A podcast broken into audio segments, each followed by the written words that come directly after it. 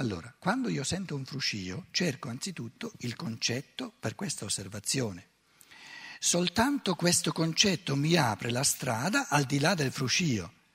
Chi non pensi oltre sente solo il fruscio e se ne sta contento, come il bambino piccolo. Attraverso il mio riflettere mi riesce però chiaro che devo considerare il fruscio come effetto. Siccome lo facciamo spontaneamente non ce ne accorgiamo, ma spontaneamente lo facciamo. Dunque, soltanto quando ho congiunto il concetto di effetto con la percezione del fruscio, sono spinto ad, oltrepassare la singola osservazione e a cercare una causa. Il concetto di effetto chiama quello di causa, richiama quello di causa e io mi metto a cercare l'oggetto causa, che scopro sotto l'aspetto della pernice. Ma questi concetti di causa ed effetto io non posso mai ottenerli dalla semplice osservazione, per quanto estesa a numerosissimi casi. L'osservazione suscita il pensare, provoca il pensare. E questo soltanto mi indica la via per collegare la singola esperienza con un'altra.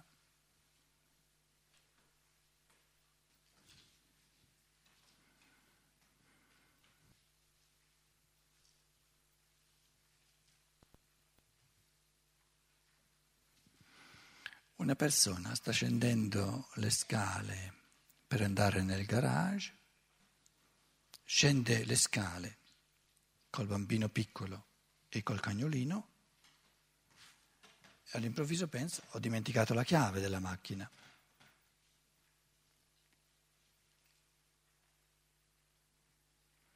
Adesso devo, devo spiegare al bambino piccolo e al cane che dobbiamo tornare indietro tutti e tre.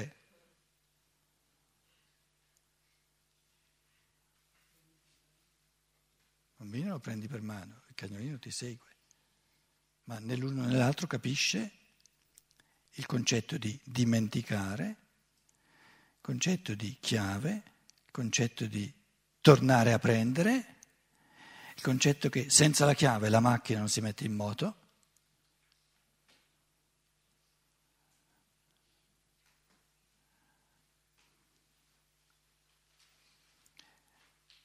Quando il bambino è piccolo, cosa gli dico? Gli dico ho dimenticato la chiave o gli dico aspettami qui?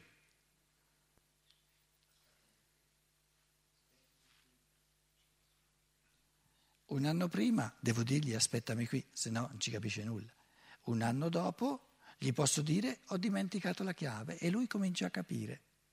E quello mi dimostra che subentra il pensare. Perché capisce aspettami qui? Che differenza c'è tra la comunicazione aspettami qui e la comunicazione ho dimenticato la chiave?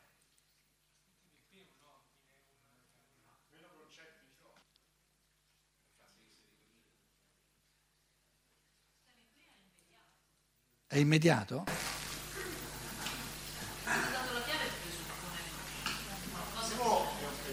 in cui ho coscienza. Deve avere solo il concetto. No. No, il concetto dell'attesa è un concetto molto complesso.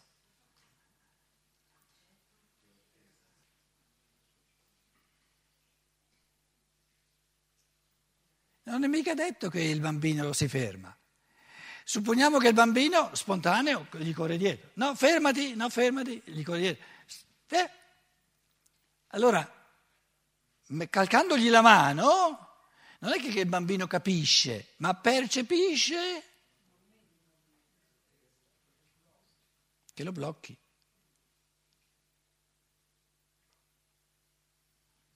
E dopo un paio di mesi gli dici aspetta qui e lui capisce.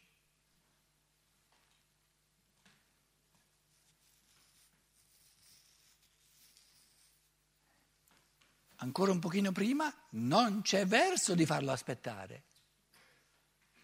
Non c'è verso. perché non è capace di stare mezzo minuto senza la mamma, gli corre dietro. Lascialo correre dietro, no? Ma non c'è verso di farlo aspettare. Un paio di mesi dopo riesci a farlo aspettare. Ancora mesi dopo capisce di aspettare.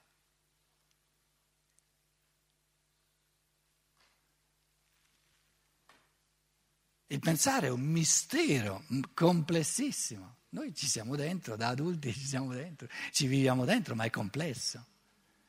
E l'animale non ha nulla di questo. Il bambino ha la potenzialità assoluta a tutto questo, però questa potenzialità si attua un po' alla volta. Com'è? Questo, certo. No, la mamma parla la lingua materna. Sì, però il, quando, tu, quando, tu, lo fermi con la mano non è che stai parlando, è a livello corporeo il linguaggio, capito? Lo fermi con la mano. Però può darsi che lui non capisce ti segue lo stesso, capito?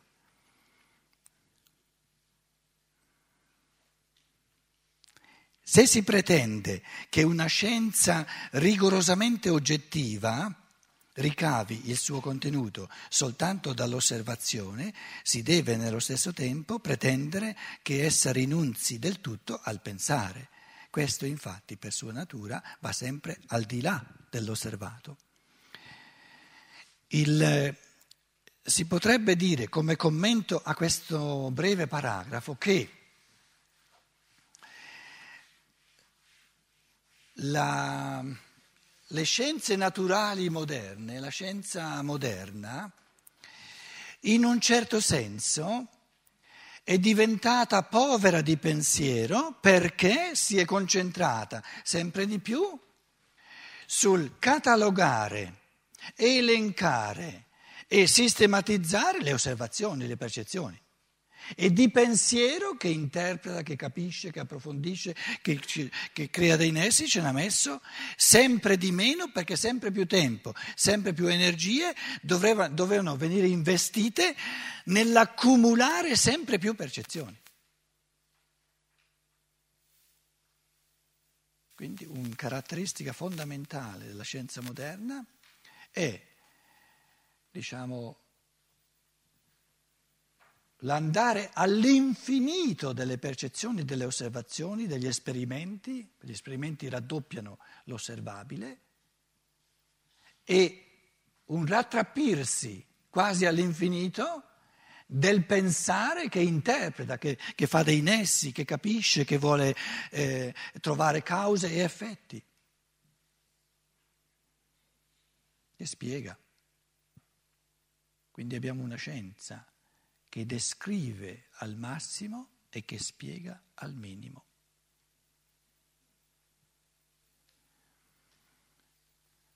Quando abbiamo letto Spencer, Herbert Spencer, co- cosa ha fatto? Ha descritto, descritto, descritto, descritto. Fruscio, movimento di cose, poi la pernice, e dice, siccome siccome questi eventi li ho percepiti tante volte, li metto nel novero, nel catalogo di, di cose già avvenute e ho la spiegazione.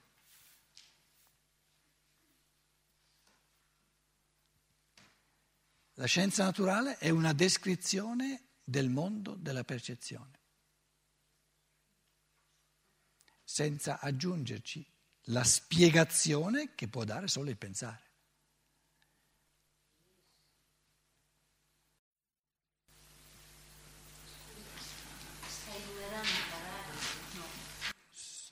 No, facciamo partire da domani, dai. Siamo... Aspetta, tu vuoi sapere il numero del paragrafo? Siamo al quarto, dai. Uno, due, tre. 4, 5. Se noi ci ricorderemo è il quarto. No, se si pretende è il quarto. Sì. Dai, su, santa pace. Il primo paragrafo è attraverso il pensare. Il secondo è il concetto non può venire.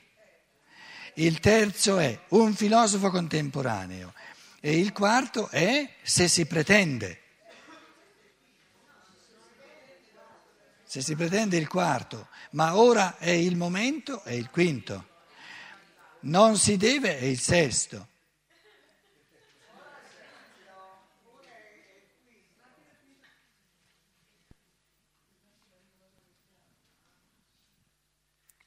Quindi stava commentando se si pretende che una scienza rigorosamente oggettiva ricavi il suo contenuto soltanto dall'osservazione e dall'accumulo di osservazioni, si deve nello stesso tempo pretendere che essa rinunzi del tutto al pensare. Questo infatti per sua natura va sempre al di là dell'osservato. Torniamo a Libet. Lui fa delle osservazioni sul cervello, no? come dicevamo, poi chiede al paziente che cosa c'è nella tua coscienza e quello gli dice cosa avviene nella sua coscienza, anche quello viene osservato per, attraverso l'organo dell'udito. E descrive, no? elenca tutte le osservazioni che ha fatto. Che cosa ho? Una serie di osservazioni. E insieme alle osservazioni che ha fatto ci mette anche il rapporto di tempo, come l'ha osservato, e dice di volta in volta ciò che avveniva nel cervello era un millesimo di secondo prima che non ciò che avveniva nella coscienza. Che cosa mi dà? Elementi di osservazione. Avendo tutti questi elementi di osservazione, cosa ho capito io dei fenomeni? Nulla.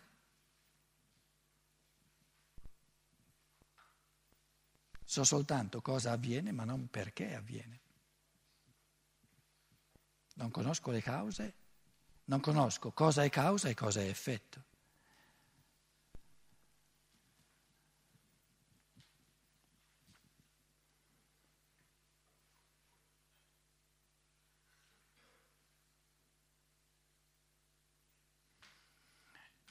Supponiamo un altro esempio. Eh, qui mh, mm, c'è un, un, un, muro in fabbricazione, un muro in fabbricazione con, con i mattoni che... Supponiamo che il, ehm, il muratore sia dietro e noi non lo vediamo. E guardando da questa parte vediamo soltanto i mattoni che si aggiungono l'uno all'altro. E adesso supponiamo di descrivere ciò che vediamo da questa parte, ma il muratore non lo vediamo.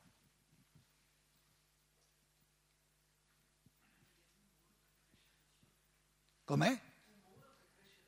Un muro che cresce da solo. Vi allarma la cosa? No.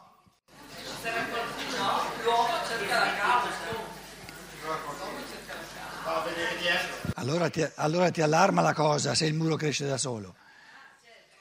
Eh. Perché?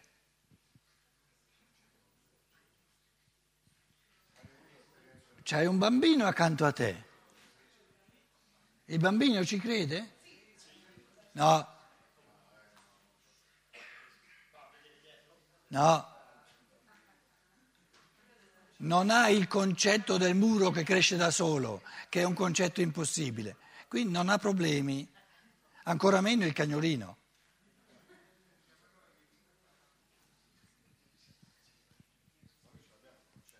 Com'è? Certo neanche l'adulto ha del muro che cresce da solo. Certo che ce l'ha il concetto, se no non capiresti cosa intendo dire. Cosa, sto, cosa intendo dire? Quindi tu dici, è il concetto di una cosa impossibile, però è un concetto. Il muro è un concetto, crescere è un concetto, da solo è un concetto. Questi tre messi insieme non funziona.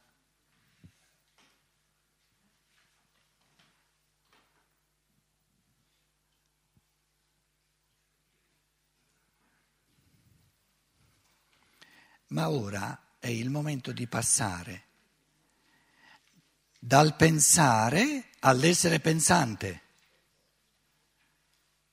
Adesso pensiamo dal pensare, passiamo dal pensare all'uomo che pensa, perché attraverso l'essere pensante il pensare viene collegato con l'osservazione. È l'uomo che collega il pensare con l'osservazione. L'osservazione mi dà un muro che diventa sempre più alto. E il pensare cosa fa? Chiede, e il muratore dov'è?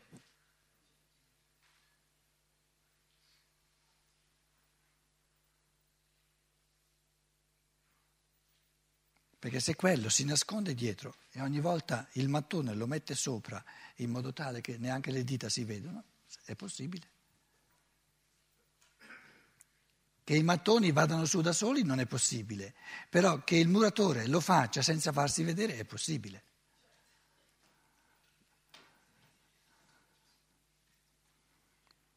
Ora è il momento di passare dal pensare all'essere pensante perché attraverso l'essere pensante il pensare viene collegato con l'osservazione. La coscienza umana è il palcoscenico dove concetto e osservazione si incontrano e vengono collegati fra loro.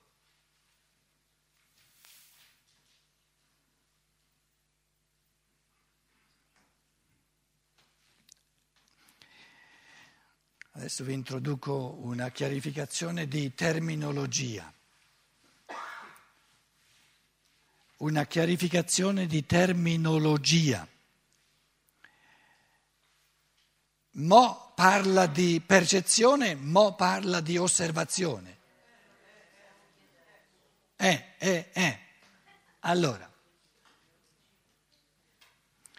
il pensare è una facoltà o un'attività che produce di volta in volta concetti. C'è un'altra facoltà opposta, polare, che è la, la facoltà dell'osservare. Osservare in quanto attività. E l'osservare in quanto attività non sortisce osservazioni singole, perché le osservazioni singole in, italiano, in un italiano un po' più preciso si chiamano percezioni.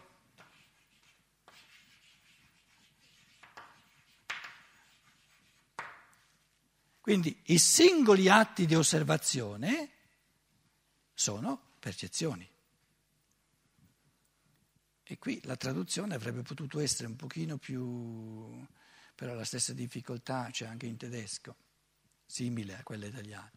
Un, un Rosmini sarebbe stato molto più rigoroso, non avrebbe eh, confuso o usato eh, in modo uguale osservazione e percezione. Allora diciamo che c'è la facoltà del pensare che si attualizza di volta in volta nei concetti e c'è la facoltà dell'osservare che si attualizza di volta in volta nelle singole percezioni. Quindi ogni singola percezione è un'attualizzazione particolare della facoltà dell'osservare e un concetto è un'attualizzazione particolare della facoltà del pensare.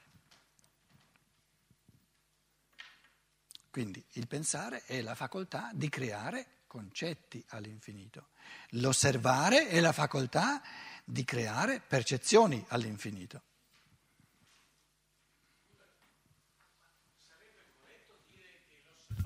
Già un primo pensare?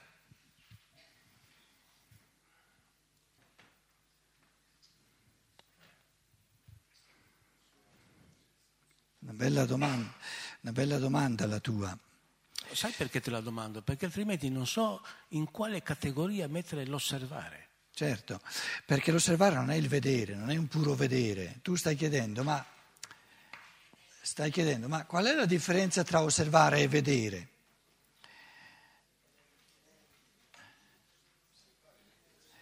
Vedere è un osservare neutro.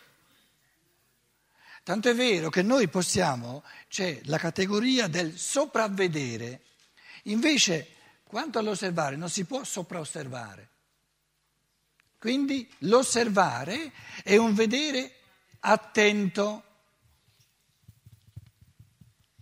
È anche che ehm, l'osservare ha più un carattere, eh, potremmo dire, pensando a, mm, a Prometeo e a Epimeteo, no? Eh, che eh, l'osservazione è più uno scorrere su quello che già c'è e invece il pensare è più prospettivo, no? Eh, No, crea più... mm, c'è una... Lui No, dice lui- è già un lui- pensare. No, lui sta parlando dell'osservare, osservare è percezione, eh? non sta paragonando col, col pensare. Non ha detto se l'osservare è anche già un pensare? E io ho capito questo. Un inizio, intendeva dire, Eh. un inizio. È un pensare che s'appoggia l'osservare, no? Su-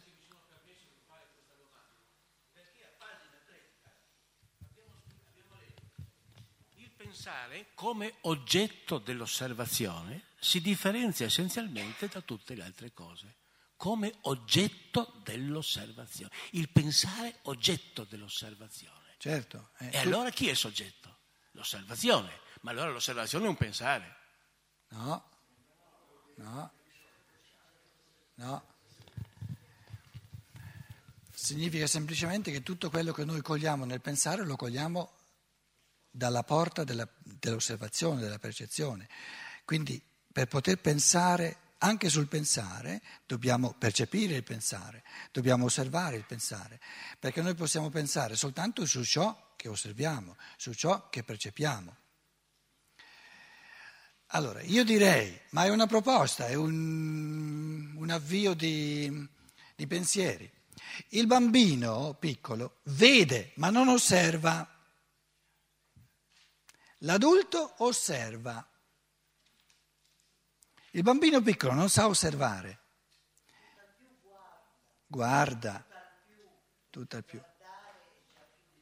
Ecco, quindi guardare è a metà strada tra vedere e osservare. Capito? Quindi guardare è l'inizio dell'osservare. L'osservare è, però adesso per spiegarla un pochino più a fondo dobbiamo aggiungere elementi concreti, scientifici, di scienza del sovrasensibile. L'adulto osserva perché il, l'io superiore, il suo spirito, dirige gli occhi verso le cose su cui è chiamato a pensare. Quindi l'osservare è una provocazione a pensare. Quindi ogni essere umano osserva solo le cose che fanno parte del suo karma e che sono per lui la provocazione a pensare. Le altre non le osserva, le vede senza osservarle.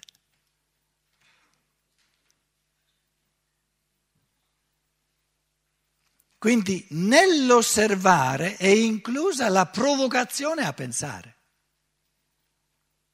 Altrimenti vedo semplicemente.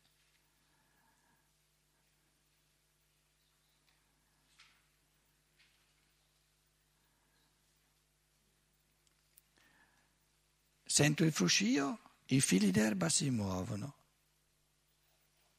Fammi vedere meglio. Cosa vuol dire farmi vedere meglio? Voglio osservare.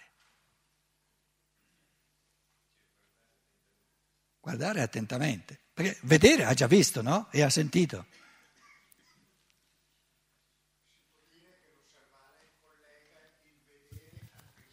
Certo, e fa da tramite. Quindi l'osservare è un tipo di vedere che richiede il pensare. C'è la volontà di capire, c'è la volontà di capire. Fammi osservare meglio. Quindi non sarebbe giusto dire fammi vedere meglio, perché vede- visto hai visto. Fammi osservare meglio e questo osservare meglio è in vista di spiegare il fenomeno attraverso il pensare.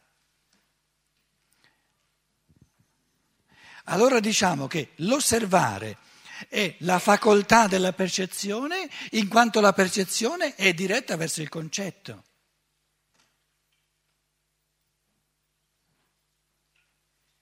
Perché non c'è percezione senza capacità di creare il concetto. L'animale non ha percezione.